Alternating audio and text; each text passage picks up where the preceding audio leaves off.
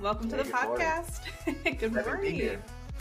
Yeah, I'm happy to have you here. It's uh it's funny because you and I work together pretty frequently. So I was just saying earlier that any of our conversations could have been a podcast episode, and this one probably isn't going to be any different, except we clicked record. So, uh, Matt, tell us um, who you are, what you do, and uh, what impact you're looking to make on the world. Yeah. Hello, uh, hello, world. My name is Matthew Sandell. I'm a behavioral neuroscientist here at DX Learning, and I'm very lucky because the impact I want to make in the world is actually the same as what my company is is aiming to do, and that's to wipe out bad leadership. I think we can all think back to a time when we maybe had a bad boss or bad moment with some of our managers and how that really affected us and how that in many cases maybe we're still carrying that on our shoulders as we're going into work and it becomes a burden when we think about mm-hmm. the workplace we spend so much of our lives at work so trying to make that as beneficial as effective and developmental as we can. Um, the majority of leaders don't have leadership training and they're put into leadership positions. So, however, we can arm them with the ability to change their people positively. That's our that's our goal, and that's my goal too. I love it. I love it. And you know, I will just say that DX Learning has the best, the best um, leadership development training program that I have seen in the market. Um, and, and that's one of the reasons why we partnered together because I think it is really just it's it's very rich. It's based in in research and neuroscience, which um, I would love to hear more about. I mean, I know all about it because we work really closely together, but I want you to kind of paint the picture as to why we're even talking about neuroscience in the context of leadership. Yeah, I mean, we have this this big beautiful organ in between our ears here that really uh, it affects who we are and, and who we're with and our surroundings. And my big foray into neuroscience was trying to figure out how can i create positive habits for myself? Um, and then ergo how do i create those habits in others and that's how i kind of stumbled upon dx positive psychology how can we take what we're learning about the brain, which is just a constant every single year. We're just learning so much more. Talk about neuroplasticity, the ability to change, growth mindset. All of these things kind of encapsulate the the human experience. So the one thing that binds us all is we're all human and we all have a brain. So how can we use the neuroscience in our brain to be more effective? So really the first step for me was, hey, I want to change my life for the better. How can I create positive habits in my life? and neuroscience was was actually the answer to that. And then uh, soon realized if I want, you can only do two things with neuroscience. It's almost like a math degree. You either do something in um, economics or you're a math teacher. With neuroscience, it was, hey, are you going to be clinical? Are you going to be operating on on brains? That was my original thought. I wanted to be a neurosurgeon. Mm-hmm. After realizing that would be eight to ten years of school, I decided I want a job and I want to focus on something now. So that's what I kind of jumped into um, where I'm at now, which is professional development. And it all started with the curiosity about myself and habits and what's going on in the brain and how you can apply that to make yourself and your surroundings better, more impactful. Yeah, and we, we talk a lot about on this podcast about leadership being a responsibility. Mm. And, um, you know, I think one of the things that can hinder or improve leadership is uh, mindset. And but there's also a lot of just um, i don't know i'll call them primal elements of the brain brain and how it operates that actually impacts our ability to lead well. So we may have all the, the right intent uh, about leadership. We're like i want to be a leader. I want to have a team um, but a lot of times we find it frustrating um, you know to to to lead and I don't know. So tell us tell us a little bit more about why and um, why it's really actually leadership is not really a default. It's actually really tough to do from a neuroscience perspective. Yeah, I'll kind of take a a step back here. So we are operating with caveman hardware up here, and we have just been you know amassed with all this new technology and just a wonderful assortment of uh, upgrades to our to our daily lives unfortunately, our brain is is taking some time to to evolve with everything that is evolving around us. So we're really operating on on caveman hardware. So I always go back and say our job as a leader, uh, one of our many jobs, because leadership is is hard, it's difficult. So empathy for for any leaders listening to this this podcast. Um, going back to the the olden days, our our brain is still uh, figuring out how we can develop ourselves and get stronger in the future. I'm gonna hmm. pause there.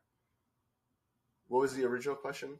I think meandered yeah, no, no, that's so we were talking. You were on the right track. So we were talking about um, why, to your point, the brain actually hasn't evolved. We haven't evolved as much as we thought we did.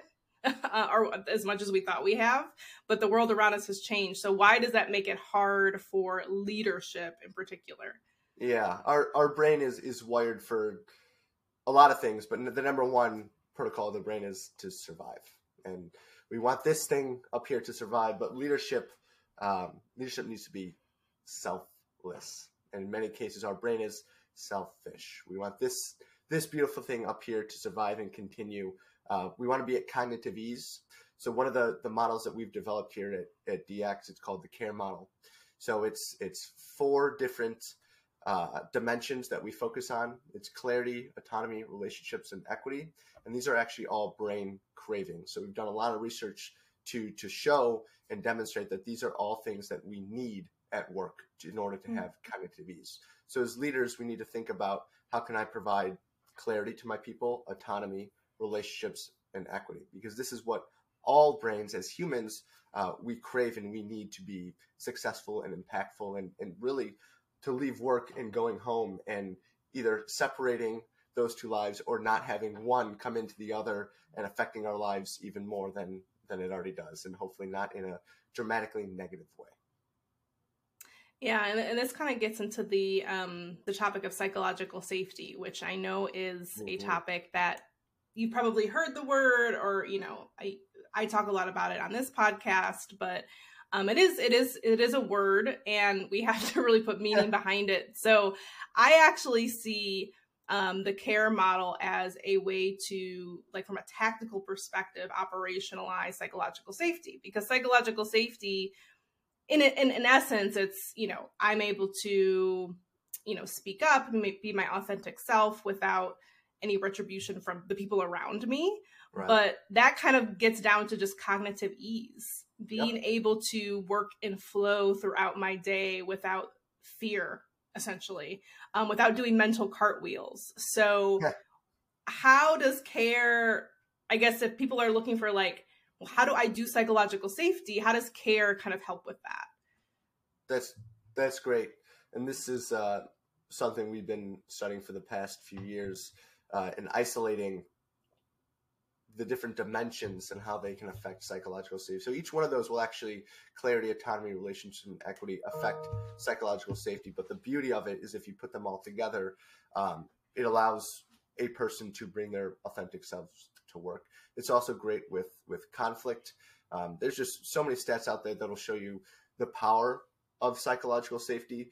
And really, I think you said it best. It's the logic jump is look, if you can put your people at cognitive ease in terms of clarity, autonomy, relationships, and equity, if you care for your people, they're going to be more likely to speak up and bring their authentic selves to work. What mm-hmm. psychological safety is not is it's it's not a nice culture, right? It's there's still conflict, and there's going to be conflict at any point. The goal of psychological safety is for there to be a, a civil discourse when there is conflict, and when people are feeling the ability to bring things up that they may have not been able to previously. I think the last statistic I saw was um, 85% of people said that they had a problem bringing up a tough issue or they kept it to themselves uh, in the last month. And, and think about mm-hmm. that, especially as leaders. How are you supposed to help someone if you don't know what needs to be helped? We need our people to be speaking up. As a leader, it's your job to um, positively influence your people, but how are you supposed to do that if you don't know where they're at? And leadership is blah blah blah meeting people where they're at. How do you know that if they're not speaking up? So there's the the power of psychological safety. Yeah, yeah, and and the care model again, I think is just it. It's a really great way to consolidate this into a plan. You know, if, if leaders out there are thinking like, how do I create? A, a, you know, I've told people they can speak up, right? I've, I've, I've, um, I've told everybody that, that we have an open door policy, but what I like to remind people is the fact that if if you don't have that base level psychological safety, you can't just proclaim it. You can't just say you have it. Uh, you have to actually build it intentionally, and you actually have to, in a way, it's kind of like building trust, um, maybe on a foundation where there wasn't some trust. So, you know, just a reminder to, to leaders who are thinking about that it's almost uh, I would say it's, it's, group trust. There are a lot of a lot of parallels. One of the keys with psychological safety is there's no end to psych. You can't say I have psychological safety on my team. It's a spectrum. You say I have I believe I have high psychological safety on on my team. The other curious uh, tidbit, and, and Ryan, my colleague, were going over this, was it is a it is a team dimension. It is a team measurement. So you need to really measure it at the team level. You can't say, I feel like I have high psychological safety. It's like, yes, kind of. But what we're really measuring is how does the team incorporate this notion of psychological safety and, and the ability to speak up? Yeah, no, that's great. And of course, right in the middle of this podcast, everybody wants to mow their lawn. So I apologize for those of you who are hearing uh, lawnmowers in the background here. But that's a great point, which I think kind of goes to this idea of inclusion. Um, and I actually think psych- psychological safety is the hack to inclusion. So um, that's a really, really important point that you just said is you can have a team of 10 people but there may be people on the margins who do not feel psychologically safe. Um, and that's where we get into kind of the DE and I conversation around equity. And I know equity is a part of the model, so that helps. Um, so tell us a little bit about how the the letters um, work together to yeah. maybe solve that that challenge of like I could be psychologically safe, psychologically safe and, but you can also feel completely on the margins of a, of a group and how do we how do we manage that when it comes to an include, inclusive and equitable team environment? That's that's a great question. So our philosophy is they're all DEI is is all important. But what we're trying to focus on is what can leaders really make an impact on? So we're focusing on the E and the I. Diversity we need it but there's no point of having diversity if people don't feel comfortable speaking up. The whole power of diversity is to leverage the power of multiple experiences and backgrounds to just see the world and perceive the world in different ways. It boosts creativity, um, just boosts the ability to to understand and just empathy, which is something we're missing in the workplace and, and consistently getting lower scores on is the scores of empathy. So I think what the care model and, and psychological safety allows people to do is to one include people, inclusion, uh, having different steps following the care model uh, to allow people to feel safe to speak up, to feel included. Uh, we talk about equity a lot. In in our definition, it's about the being able to proportionally provide resources in, in a fair manner. So equity is not equality. You can't be the same to every single person. So what we talk about at the end of the care model is look, everything we're talking about is is a spectrum. It's it's a balance that you need to walk. Some people want high amounts of clarity, some people want low amount. I'm sure you can think of people on your team, even yourself, that want a high amount of autonomy or like, hey boss, look, give me a small box, give me the bullet points. And there's no right, there's no wrong. You can think about somebody um, who might be more operational when it comes to relationships. Hey, I want to, I'm here to work. I'm here to work, man. Look, let's we'll talk. We'll have a great relationship and rapport, but I don't want to hear about what you had for breakfast. And then there's other people that this is what I had for breakfast. My dog is is sick. This is the exact illness. And again, there's no right and there's no wrong. But you as a leader need to understand your people so you can lead them more effectively. So that's equity. That's inclusion. Uh, diversity is it kind of trails that, and I say that for two reasons. One, uh, there's diversity no matter what on your team. So we need to just leverage the power of the diversity that you might have already, which I think is more important. And then a lot of leaders uh, are not hiring managers, so it's hard to to focus on the diversity when you don't have your your hand in the pie and you're actually making those those moves yourself. All equal bearing of what you need to focus on and it's it's a constant. There's no end result just like psychological safety. You can't say i have diversity equity and inclusion. It's like no. You might have high amounts low amounts might be a little bit different but it is a progress that you're needing to work towards on a consistent basis Yes. Yeah. And I think you brought up a really great point, which is equity is not equality. It's equal outcomes, but equitable treatment could look different. And um, so I think we're very, very focused on the, the D, right? Let's focus on hiring um, diverse talent, which I, by the way, hate that word because we're all diverse. Uh, we are literally all diverse. But I think it's also, a re- you know, diversity is simply a realization when you're in a room and you look around and you say, we don't have the right voices in the room. mm-hmm. So, um, to your point, how do you leverage the diversity within the the organization? But if there are some large gaps, how do you start to change process and policy to ensure that you're bringing the right diversity into the room? Right, and and just going back, um, the the logic to the care model is as as follows, and I think this will answer some of the question. Once you have clarity, and and only once you have clarity, so it needs to start with clarity, which is one of the hardest things to do, is to ensure accurate communication. There's over 160 biases in the brain, well researched biases, actually probably thousands, uh, over 165 well researched leadership biases, and more than likely, uh, there becomes more every single year. So once you have clarity, only then can you delegate and develop your people by giving them autonomy. If you try to give someone autonomy and delegate and develop them without clarity, we call that chaos. If, I'm sure we've all experienced that. It's, hey, go do this thing. And it's like, I don't know what this thing is, but I'm going to go ahead and go try to do it, right? And I might not have the psychological safety to say, I, I'm unaware of what's going on. You think of uh, in back in maybe the college days when you had 200 people in the in the auditorium and you had a question, you're like, I don't want to be that person to ask a question in front of the whole auditorium. So once you have clarity, then you can delegate and develop your people, give them autonomy.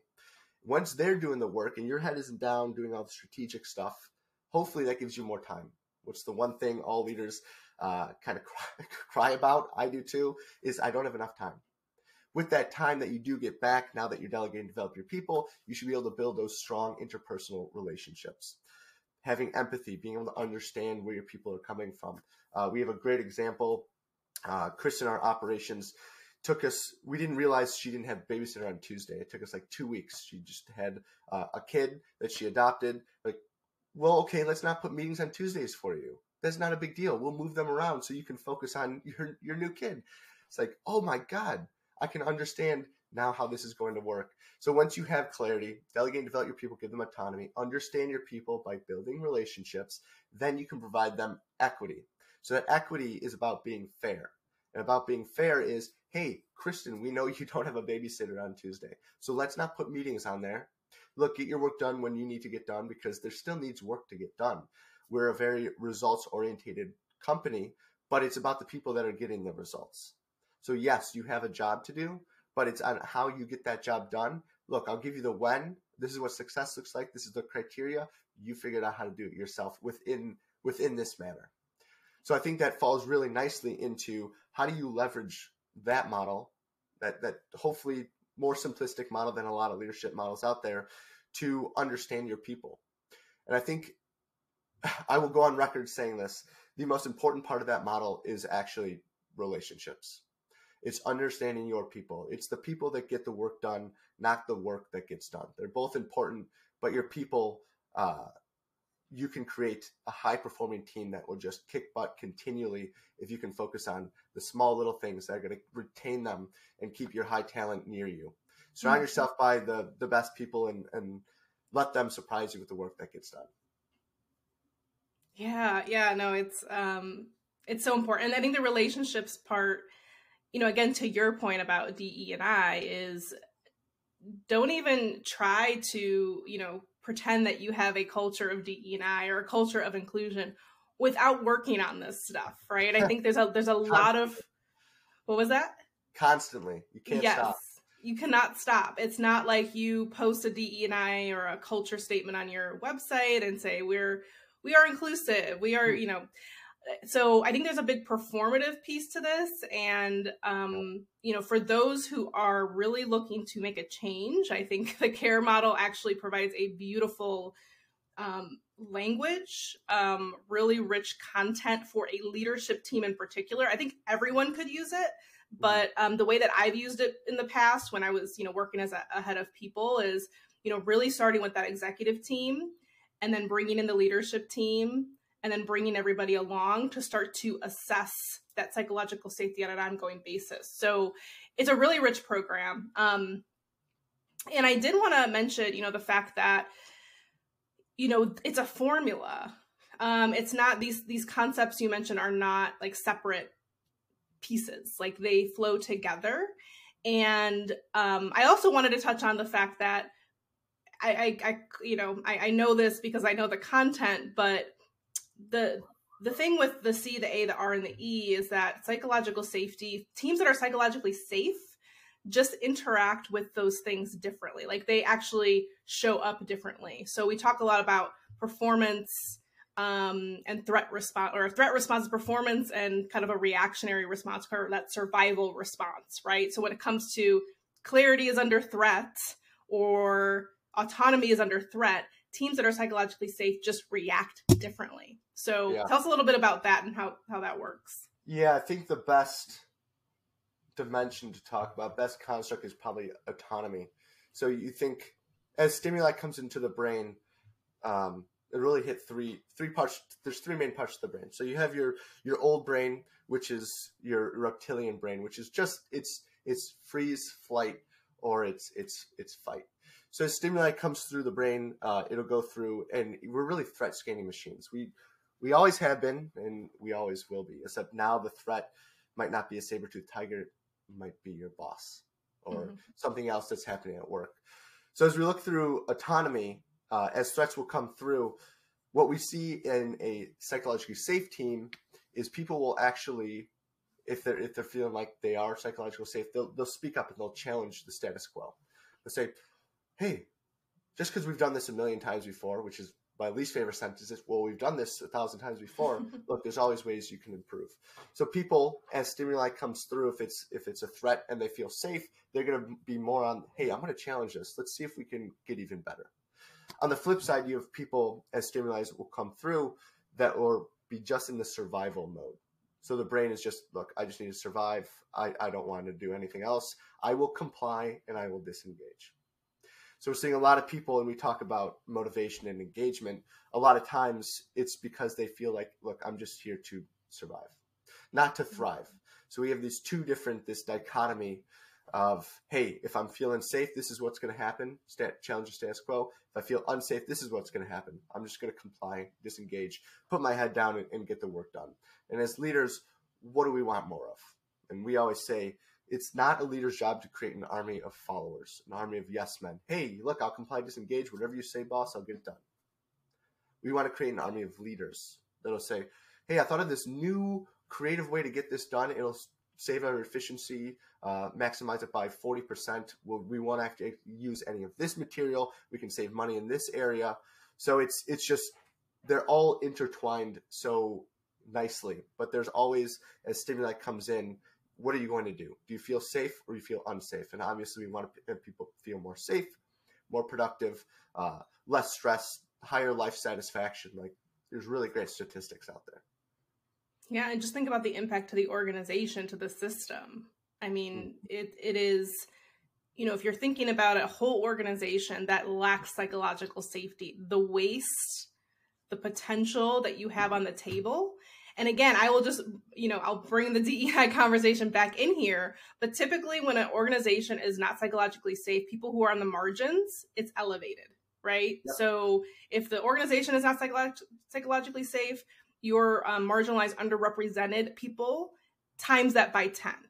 So not only are you missing out on great ideas, you're missing out on different diverse perspectives um, and mm-hmm. it's just waste. It's complete waste. Why why are we hiring these people if we're not getting you know if we're not um, giving them what they need to to operate at their fullest potential? Yeah we we want to build a world that we helped create. And that's just there's a there's a bias called IKEA effect, which is a funny one, and it states that hey, if I, if I build something, I'm more likely to put a higher price tag on it. It doesn't have to be just price tag. What is that? we have a someone's at the front door. We have a doorbell and we put on the Halloween spooky. I thing. love it. Do you have Vivint by any chance? What's it? Is it Vivint? Yes. We have yeah, we have the same one. Do we have the Halloween. Too. Yeah, we have the Halloween. So that was the uh, yeah. Happy Halloween, everybody. Happy Halloween. um, we want to we want to build a world we help create. So how can you, if you think about it with psychological safety, if you can increase, and by the way, it's seventy six percent. There's a great study that just came out, and it said psychological safety, high amounts of it will predict mm. seventy six percent more engagement. Who doesn't who doesn't want more engagement, even if it was like thirty percent or fifteen percent? The fact is if people feel like they have a hand in creating something, they're going to put mm. more value on it. They're going to be more motivated, more engaged to get things done. Who who doesn't want that?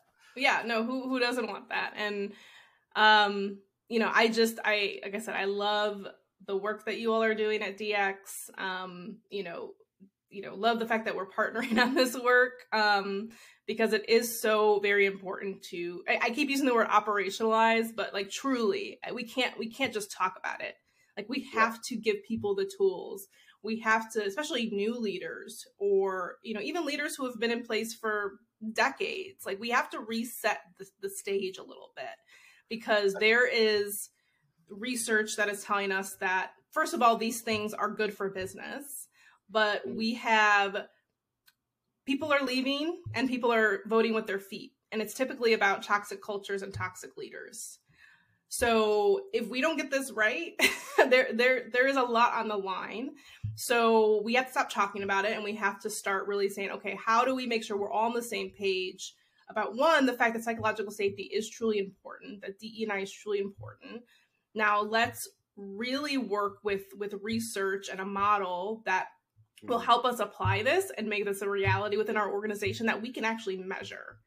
Um, which is a very different you know it, that is that is commitment. That is commitment really getting to that point of action and implementation. Yeah i think that's one of the hardest parts in our entire industry is what is the roi and how, how do you measure the roi because if you if you look at so many other uh, companies that will hire out similar to what we do, but they're just on the business side. It's like I can increase your revenue by fifty percent, and here's the here's why. Uh, we're dealing with humans, yes. which are just intense variables. So the ability and and the goal with behind care was how can we create the most simple model, yet the most effective model that if we hit these four things to do these well, we can see pays us dividends. Mm-hmm. And then psychological safety came out and we're like we need to marry these two. How do we marry these two? So we've done a lot of research. We have a lot of studies coming that are going to be coming out soon um, where we're going to try to validate here are the measurements of psychological safety and here's how each one of these constructs kinds of plays a role. We're working with uh, chicago school of professional psychology to do that. Um, we're really excited for what's coming down the pipeline because we're we there's a fine balance between the academic and practitioner gap and we're always trying to mm-hmm. lean more on the side of science. And I'm not going to name drop, but there's a lot of leadership companies that they've had their chance. Look, that their stuff is isn't working. We've not seen droves and changes in the statistics. We've actually seen them gone down. And I think this is a new and compelling, simple model that people can actually apply effectively, consistently over time. And that's that's really what we're trying to do. You change one, you can that person's going to change 10 that person's going to change a 100 uh, so really we're change one change a million love it yeah and the one thing that we didn't mention about the program and the model is the fact that um, you all use the uh, power of micro habits mm-hmm. um, mm-hmm. as a part of the program so i just want to kind of paint the picture of what that is um, which is this is not just curriculum so imagine you know your leadership team going through the program but then, you know, like oftentimes people leave a leadership development program or a conference and they're all excited and pumped up, but then they just jump right back into their, you know, work environment where these things maybe aren't practiced consistently. So tell us more about micro habits, why that's important for learning, and then how that actually gets applied. I think I think you said said it best, and that's usually the story I tell. Is if you've ever been to a conference, get all excited, and then Monday you back to work, and it's like completely thrown out the window. Mm. Habits are are finicky. They're they're originally studied on how do you break habits, how do you break addiction. Uh, now there's all this research on how do you create positive habits. How do you create positive habits in the workplace? And the, the only way you can really create positive habits is by doing something over and over again and repeating it because then your neurons will start connecting uh, that way when you have a trigger or something that happens your brain's going to instead of going to the the wrong side and maybe doing some bad habits that you might have as a leader it'll say oh key key into here we're going to start going down this pathway and then all of a sudden that old habit will start dying off those neural connectivities will actually they're due to neuroplasticity in the brain your brain is mm. constantly mm-hmm. changing you can create new neural pathways constantly. And one of the tools that we are going to leverage, and we do leverage, uh, partnering with a, a, great company called Pro Habits, they have this reinforcement tool where we use micro actions. So these are, we call them two minute daily acts of kindness. Usually they take less than two minutes, but it, it's something as simple as um, in the morning, it'll say, hey, here's here's a quote here's here's a funny picture and here's the habit that we'd like you to practice this micro action so it might be something like hey go find something new about one of your coworkers today.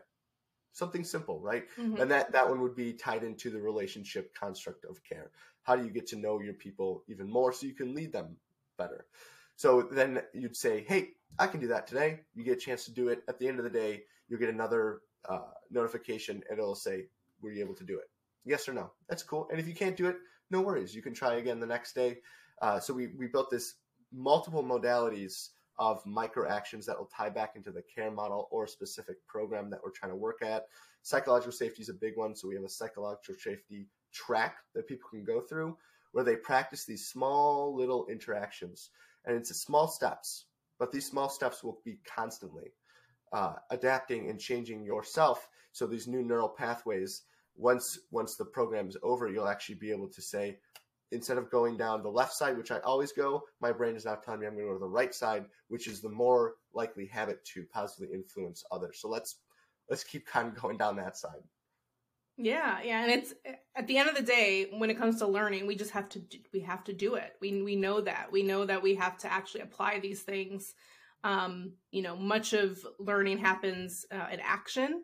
And the other thing that I really like about the pro habits is that you can share stories with the community that you've gone through the training with. So, you know, imagine your leadership team of 20 people, everyone's kind of around the same time doing the same micro habits um, or micro actions, and you're putting that into a platform and people are sharing stories. So now you're actually creating additional learning mm-hmm. to say, I tried this and this is what happened. Uh, I failed at it. And you're also creating vulnerability. I feel like with the the leadership team, because now people are sharing their kind of deepest darkest fears about leadership and i think the the, the concept of community is so underrated when it comes to leadership um, a mm-hmm. lot of the the groups that i work with or, or organizations i work with are like yeah, no, we have, you know, this training, but we never talk about it. Like everyone goes off to do their own training and then do they come back and share experiences? Um, because that is also, you know, we're social learning